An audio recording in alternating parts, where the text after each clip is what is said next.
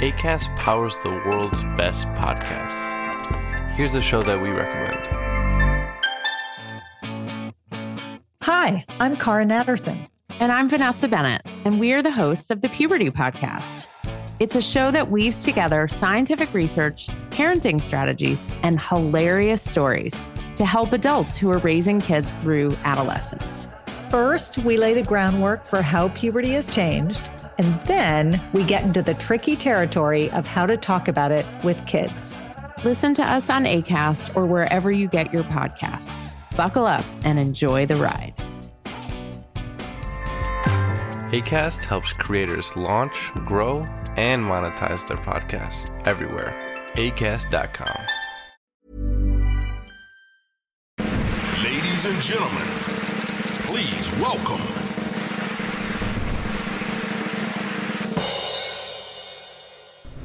Καλώς μας ήρθατε λοιπόν. Χαιρόμαστε πάρα πολύ που είσαστε εδώ. Καλή χρονιά και να ευχηθούμε. Καλή χρονιά σε όλους. Ναι. Πώς ε, πώς σας βρίσκει αυτή η καινούργια χρονιά, Ε, ξέρετε, ο- μετά από μια ηλικία πάβεις να ονειρεύεσαι και κάνεις μόνο σχέδια.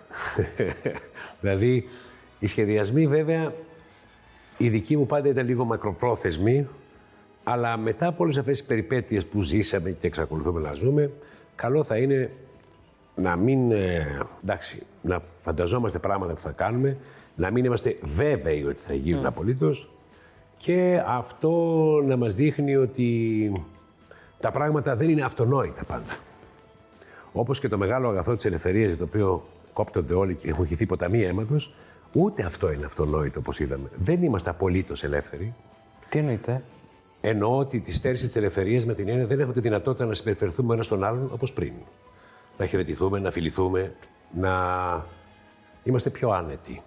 Περιορίσαμε τις μετακινήσεις μας, δηλαδή βάλαμε ένα φρένο στον εαυτό μας. Άρα ούτε αυτό το αγαθό είναι αυτονόητο.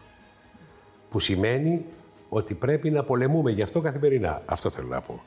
Και για να αποκτήσουμε πάλι αυτή την έννοια της ε, δυνατότητας να έρθουμε σε αυτή την κανονικότητα έτσι όπως την εννοούμε, το λέω για να συνεννοηθούμε αυτό, θα πρέπει να προσπαθήσουμε. Δεν θα μας τη χαρίσει κανείς. Η περίοδος αυτή που πέρασε σας άλλαξε; Βεβαίως, ε, με προβλημάτισε πάρα πολύ. Φυσικά με άλλαξε. Θα ήταν και τρελό να μου αλλάξει. Εγώ δεν μπορώ να πω ότι υπέφερα. Δεν θέλω να κάνω ούτε τον ε, άνθρωπο που δυσκολεύτηκε οικονομικά. Δεν δυσκολεύτηκα οικονομικά. Δεν είχα τέτοια προβλήματα. Αλλά ανησυχούσα. Τρομάξατε; Όχι. Δεν, γενικά δεν τρομάζω εύκολα, αλλά με προβλημάτισε αυτό. Για μένα τουλάχιστον ήταν ένα μάθημα. Ε, όλη, όλη αυτή η τρομερή πόλωση που έχουμε ζήσει αυτό το διάστημα κοινωνικά, με αφορμή την πανδημία, έδειξε προς τα έξω ε, ε, ένα πρόσωπο των ανθρώπων πάρα πολύ σκληροπυρηνικό. Δηλαδή υπήρξαν και υπάρχουν ακόμα αντιδράσεις πάρα πολύ έντονες. Εσείς αυτό κοινωνικά, επειδή πάντα κάνετε πολύ ωραίες παρατηρήσεις σε σχέση με τόσα συμβαίνουν, έχετε δώσει μια εξήγηση γιατί έχει συμβεί. Πάντα γιατί δεν έχει. έχει συμβεί μόνο στην Ελλάδα. Πάντα υπήρχε αυτό. Απλώς ήταν κρυμμένο. Αυτό το σκοτεινό κομμάτι των ανθρώπων υπάρχει πάντα. Επίσης, υπάρχουν άνθρωποι, υπάρχουν διάφορες διαβαθμίσεις, έτσι πιστεύω εγώ. Άνθρωποι που είναι φοβισμένοι, δηλαδή φοβούνται. Αυτό μπορώ να το καταλάβω. Υπάρχουν άνθρωποι που στη ζωή τους τρώνε σφαλιάρες συνέχεια και είπαν, βρήκαν μια ευκαιρία να πούνε όχι. Δηλαδή να κάνουν μια επανάσταση εκ του ασφαλούς, άρα δεν μετρά, και κάνουν απλώς θόρυβο. Τι εννοείτε εκ του ασφαλούς. Ε, δεν, τους, ε, δεν έχουν να πληρώσουν τίποτα. Συνήθως ο επαναστάτη βάζει τη ζωή του μπροστά το κύρος του. Ε, όταν λες αυτές τις αρλούμπες και λες δίθεν κάνεις ψεύτο-επαναστάσει, δεν έχεις κανένα τύπημα. Ε, νομίζω όμως ότι όλα αυτά ε, ο χρόνος τα, τα ξεπερνάει. Η πόλωση που λέει η Νάντια πριν είναι ένα σπορ το οποίο το ζούμε πάρα πολλά χρόνια. Εγώ είμαι πολύ μεγαλύτερός σας. Όσα χρόνια θυμάμαι τον εαυτό μου, αυτά τα προβλήματα υπήρχαν. Πάντα βρίσκουμε σαν να ψάχνουμε, σαν να αναζητούμε μια ευκαιρία για να γίνουμε δύο στρατόπεδα. Δεν έχω καταλάβει ποτέ ποιος είναι αυτός ο λόγος. Νομίζω ότι είναι θέμα βαθύτερης παιδείας με την πολύ ευρία έννοια και ότι ε, αυτή η πανδημία, αυτό που ζήσαμε, αυτή η περιπέτεια με τη δημόσια υγεία, είχα την ελπίδα, φοβάμαι ότι δεν την έχω τώρα πια, ότι θα μας βοηθήσει να κοιτάξουμε λίγο μέσα μας, να γίνουμε λίγο πιο σοβαροί. Δεν είναι εύκολο να το κάνουμε. Είναι δύσκολο πράγμα η αυτοκριτική. Πολύ δύσκολο. Γι' αυτό έχουμε και αυτά τα φαινόμενα. Και μάλιστα, όπως είπες πριν, ακραία φαινόμενα. Δηλαδή, εκφράζονται με πολύ ακραίο τρόπο, με πολύ χιδαίο τρόπο Έτσι. Και κυρίως ε, ε, υπάρχει αυτή η τάση, θα το έχουμε προσέξει όλοι, ότι χτυπάμε κάποιους ανθρώπους που είναι πιο σημαντικοί, ακριβώς γιατί μας θυμίζουν πόσο ασήμαντοι είμαστε. Ε, θα ήθελα τη γνώμη σας για κάτι που τελευταία έχει αρχίσει έτσι και θα έλεγα μόνο πολύ έτσι, το ενδιαφέρον στις κουβέντες που είναι το ζήτημα με την πολιτική ορθότητα και το πώς έχει μπει αυτό στη ζωή μας πια και μας έχει κάνει να προσέχουμε τον τρόπο που μιλάμε, τις λέξεις που χρησιμοποιούμε. Έχει δημιουργήσει, έτσι πάει να δημιουργηθεί μια κουλτούρα του να είμαστε όλοι προσεκτικοί και πολύ... Ναι. με το μικροσκόπιο στο, Ναι. σε αυτά που λέμε. Χαλάμε τον κόσμο για την πολιτική ορθότητα, αλλά δεν δίνουμε πολύ σημασία στις διαπροσωπικές μας σχέσεις, πολλές φορές. Ή στο πώς συμπεριφερόμαστε στα παιδιά μας. Ή στο πώς συμπεριφερόμαστε στο, στον περίγυρό μας, στην παρέα μας. Στον άντρα μας, στη γυναίκα μας, στον σύντροφό μας, στον συνομιλητή μας. Όλα αυτά, αυτά που, δηλαδή που, που δημιουργούν ένα κλίμα της καθημερινότητας. Ε, δεν εξετάζουμε ένας άνθρωπος πώς ζει στην καθημερινότητά του, πώς συμπεριφέρεται, πώς πολιτεύεται στο τέλος τέλος, αλλά πιανόμαστε από ένα τίτλο, δηλαδή από ένα, από ένα συγκεκριμένο πράγμα. Είπε ο Τάδε, είπε ο Μπέζος αυτό. Και αρχίζει μια τρομερή συζήτηση γύρω από κάτι που είναι άνευ νοήματος. Δηλαδή είναι ανόητο. Επειδή αυτά φοβάμαι ότι είναι και λίγο στη μόδα και επειδή η μόδα πεθαίνει νωρίς, πιστεύω ότι θα γλιτώσουμε άπαξ επαντός και θα μείνει ο καρπός. Δηλαδή ουσιαστικά να σεβόμαστε. Και όχι επειδή μας το επιβάλλει κάποιος. Εμείς είμαστε λίγο Αμερικανόπληκτοι και επειδή οι Αμερικανοί τα συνηθίζουν αυτά πολύ, ε, η Ελλάδα είναι ο. ήταν- Εσείς είστε πολύ νεότεροι, ήταν η, η πιο αντιαμερικανική χώρα η οποία ζούσε πιο αμερικάνικα από όλες τις άλλες χώρες. Και το συνηθίζει και το κάνει και τώρα. Νομίζω ότι το καλύτερο από όλα θα ήταν αντί να σκοτωνόμαστε μεταξύ μας και να βριζόμαστε, να ανοίξουμε κανένα βιβλίο παραπάνω. Γιατί στην Ελλάδα, όπως τα έχετε παρατηρήσει, οι άνθρωποι αντί να διαβάζουν, γράφουν βιβλία οι περισσότεροι. Και είναι φοβερό. Ενώ θα έπρεπε να διαβάσουν κανένα βιβλίο. Ε, όταν ανοιχτείς λοιπόν και ανοίξουν οι ορίζοντέ σου και αρχίζεις και ανησυχείς περισσότερο μέσα σου, θα έρθει και η πολιτική ορθότητα και όλα. Δεν χρειάζεται να επιβληθούν αυτά. Αισθάνεστε ότι είναι θέμα παιδείας περισσότερο από ό,τι καταλαβαίνω; Όλα είναι θέμα παιδείας. Ε, η χώρα μας έχει πολύ μεγάλο πρόβλημα στην παιδεία, τα ξέρετε πάρα πολύ καλά. Και όταν λέω στην παιδεία, εννοώ από τον υπηαγωγείο, όχι στο πανεπιστήμιο. Θα έχετε προσέξει ότι δεν ασχολούμαστε πάρα πολύ με τη στοιχειώδη εκπαίδευση, δηλαδή με το δημοτικό, τον υπηαγωγείο, και ασχολούμαστε όλο με τα πανεπιστήμια και τι γίνεται, ακριβώς γιατί εκεί είναι η ψήφη. Εσείς σαν, ε, σαν πατέρας είχατε το χρόνο να ασχοληθείτε πολύ; Με το παιδί σας όταν ήταν ε, μικρή ή ή παίρνου- περνούσατε τη φάση, βέβαια πολλά χρόνια την έχετε αυτή τη φάση, της ατελείωτης δουλειάς; Ε, ήταν εταιρεία δουλειά. Ε, έχω κάνει λάθη. Ε, μεγάλα, ασχολ, ασχολιόμουν όμως κιόλας, αλλά θα μπορούσα να το κάνω καλύτερα.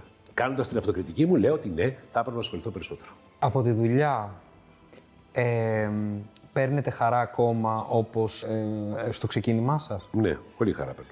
Να σας πω την αλήθεια, εάν μπορούσα να παίξω σε 50.000 θέσει μπροστά, θα ήταν το καλύτερό μου. Δεν δεν- δεν θέλω λίγο κοινό. Θέλω το... Α, θέλετε κόσμο. Ναι, δεν, με- δεν με ενοχλεί. Μ' αρέσει αυτό. Μ' αρέσει η επικοινωνία με τον πολύ κόσμο. Αυτό θέλω να πω. Ναι, ναι, ναι. Με τον πολύ κόσμο εννοώ στη σκηνή. Ωστόσο, κοινωνικά δεν είστε, είστε δυσπρόσιτος. Ναι. Πώς, ε, πώς γίνεται αυτό; Επιλέγω εγώ με ποιου θα μιλήσω. Δεν ικανοποιώ τις προθέσεις των άλλων. Δεν μ' αρέσει αυτό. Δηλαδή, έχω δικέ μου και δεν θέλω. Θέλω εγώ να επιλέγω με ποιου θα μιλήσω. Δεν, ε, δεν κοιτάζω απαξιωτικά κανέναν. Απλώς δεν θα συνομιλήσω και δεν θα κάνω παρέα με όλους. Δηλαδή, το, όταν πάνε να μου αποσπάσουν ένα κομμάτι από την οικειότητά μου, δεν μ' αρέσει. Το βρίσκεται παρεμβατικό. Το βρίσκω ανεπαραβατικό και το βρίσκω και λαϊκίστικο και το βρίσκω και έναν από τους λόγους που η δουλειά μας χάνει το κύρος της πολλές φορές. Αν εγώ βγω και κάνω το χαριτωμένο, ε, ε, πράγμα που δεν είναι δικό μου δηλαδή, θα είμαι γελίος. Τι είναι αυτό που μπορεί να σας ταράξει ή να σας ε, κλονίσει; Με ενδιαφέρει να ζω μέσα σε ένα κλίμα χαράς. Όταν λέω χαράς δεν εννοώ παιδικής χαράς, εννοώ χαράς με την έννοια ότι είναι αποκαλυπτικό αυτό, γιατί αυτό σημαίνει ότι πρέπει να είμαστε χαρούμενοι και την ώρα που ξυπνάμε. Δηλαδή αισιόδοξοι. Δηλαδή με το βλέμμα στον ορίζοντα. Όχι με μούτρα και γκρίνια, που είναι μεγάλο σπόρο στη χώρα μας η γκρίνια. Επίσης υπάρχει μια τάση των ανθρώπων να ζουν μέσα στην απόγνωση. Είναι της μόδας η απόγνωση τώρα. Είναι σε απόγνωση. Οι καλλιτέχνες δεν σε απόγνωση πάρα πολύ. Αδιέξοδα. Ναι. Αξίζει να ζεις τη ζωή με χαρά, να τη ζεις καθημερινά, να μην σπρώχνεις τον χρόνο να φύγει. Υπάρχει μια τάση να άντε να τελειώνουμε. Άντε να τελειώνουμε. Όχι. Να μην τελειώνουμε. Γιατί μου θυμίζει τώρα, μου ρωτάγανε τον Μακαρίτη τον Καζατζίδη που ήταν πάντα, είχε αυτό το κλίμα της ενοχώρια το βαρύ. Και τον ρωτάγανε ποιο τραγούδι σας αρέσει αγαπημένο σας; και έλεγε Άντε να περάσει η μέρα. Δεν είναι δυνατόν να ζούμε έτσι. Εμείς πρέπει να λέμε, λέω στους νέους, να μην περάσει, να την κρατάς. Να χαίρεσαι το κάθε δευτερόλεπτο. Είναι πολύτιμο. Τώρα λοιπόν στο χώρο, είναι, όχι τώρα, τα τελευταία χρόνια, είναι πια και η κόρη σας. Ναι. Εσείς τώρα όταν τη βλέπετε να παίζει, δεν ξέρω, κα- κάνετε παρατηρήσεις ή το αφήνετε το πράγμα; Παρατηρήσει δεν κάνω ποτέ για κανέναν. Παρά μόνο για τον εαυτό μου. Γενικά δεν είμαι υπέρ των παρατηρήσεων και δεν είμαι υπέρ των συμβουλών καθόλου. Είμαι κατά των εξετάσεων, κατά των βαθμολογήσεων και κατά όλων αυτών που μας ταλαιπωρούν. Λοιπόν, τώρα κάνετε πολύ ωραία πέσα, δεν γίνεται να, να, να την αφήσω να περάσει έτσι, γιατί είναι πολύ σοκαριστικό για εμάς όλο αυτό που έχει συμβεί με πρόσωπα γνωστά. Οπότε είναι νομίζω λογικό να αναρωτιόμαστε, εσείς που έχετε περάσει και πάρα πολύ χρόνο με πρόσωπα πολύ γνωστά, που μας εξέπηξε τελικά η συμπεριφορά τους, Ναι. πόσο πέσατε από τα σύννεφα και αν πέσατε από τα σύννεφα με την εξέλιξη των πραγμάτων; Ε, το θέμα δεν είναι αν πέφτω από τα σύννεφα ή δεν πέφτω από τα σύννεφα. Δεν είναι αυτό το ζητούμενο. Υπάρχει μία γενικότερη συμπεριφορά πολλές φορές που εμένα δεν μ' αρέσει.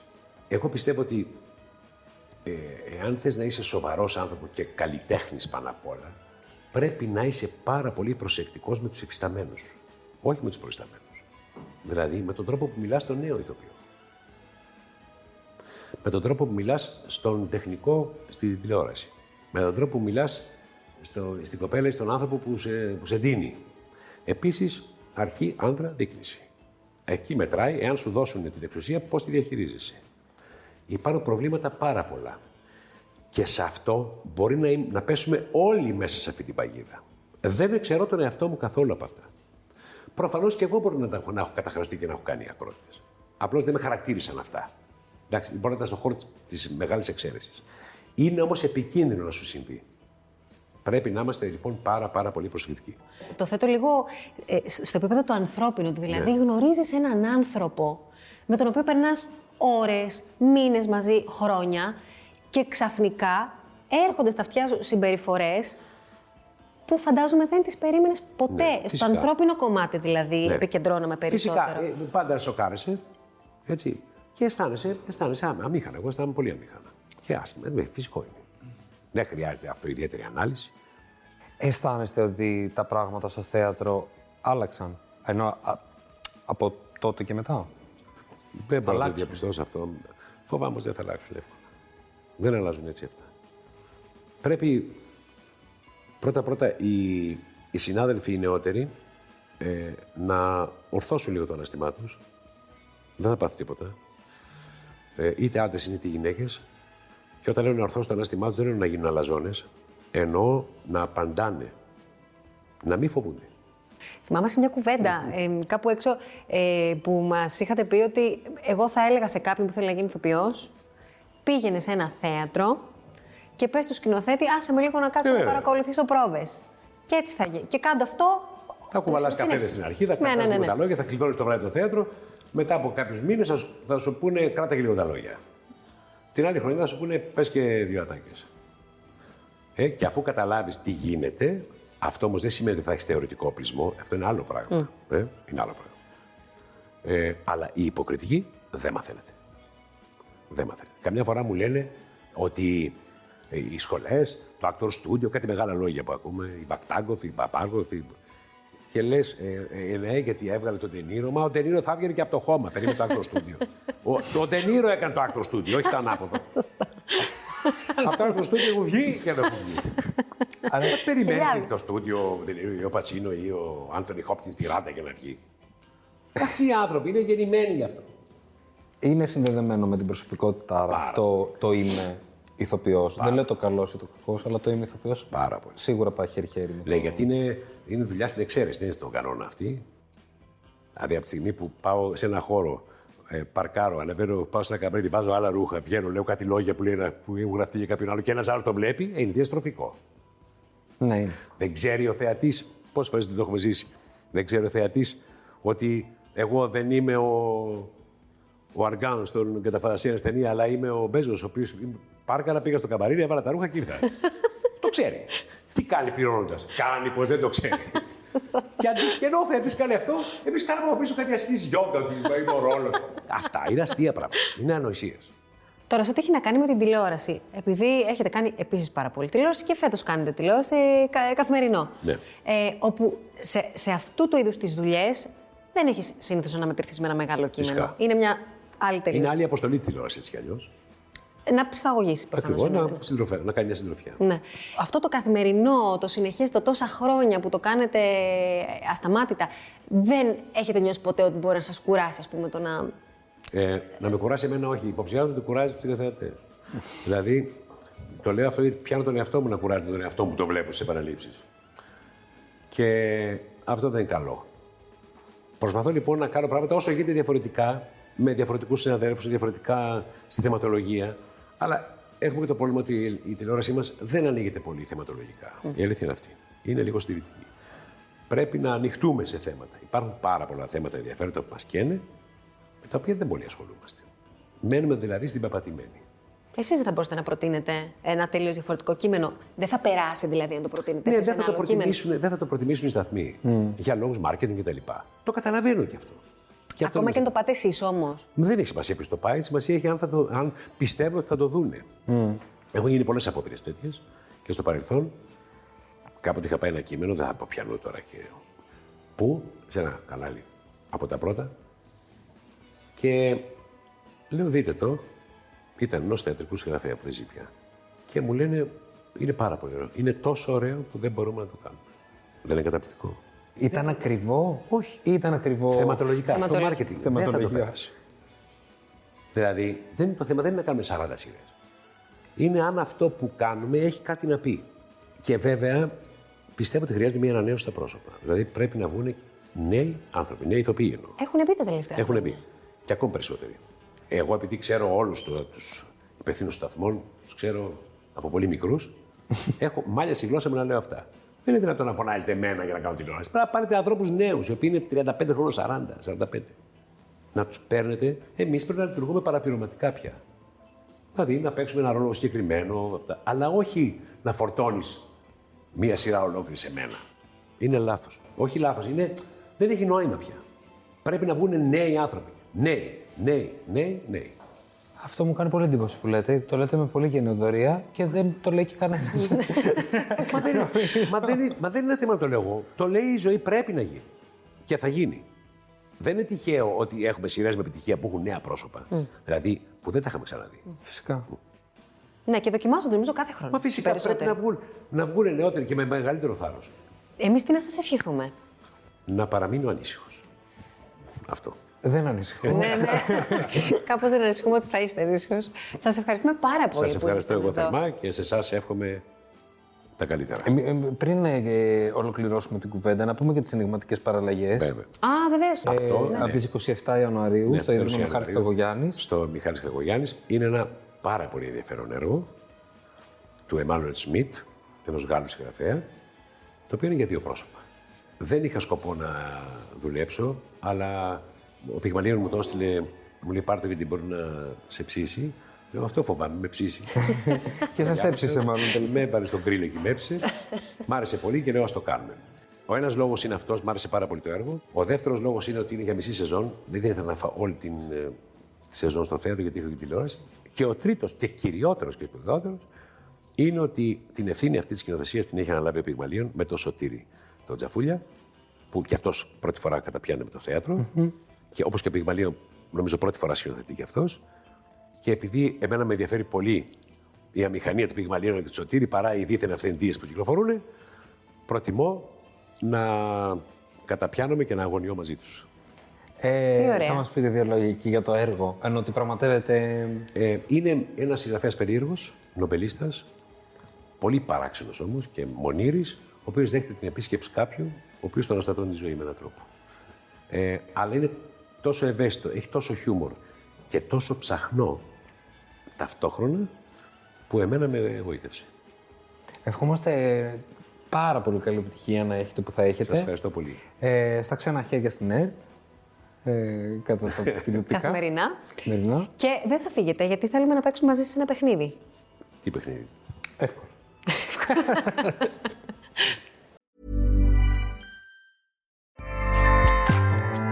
ACAST powers the world's best podcasts. Here's a show that we recommend. Hi, I'm Cara Natterson.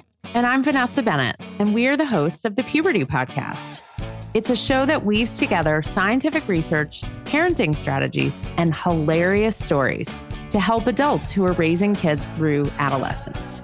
First, we lay the groundwork for how puberty has changed, and then we get into the tricky territory of how to talk about it with kids. Listen to us on ACAST or wherever you get your podcasts. Buckle up and enjoy the ride. ACAST helps creators launch, grow, and monetize their podcasts everywhere. ACAST.com.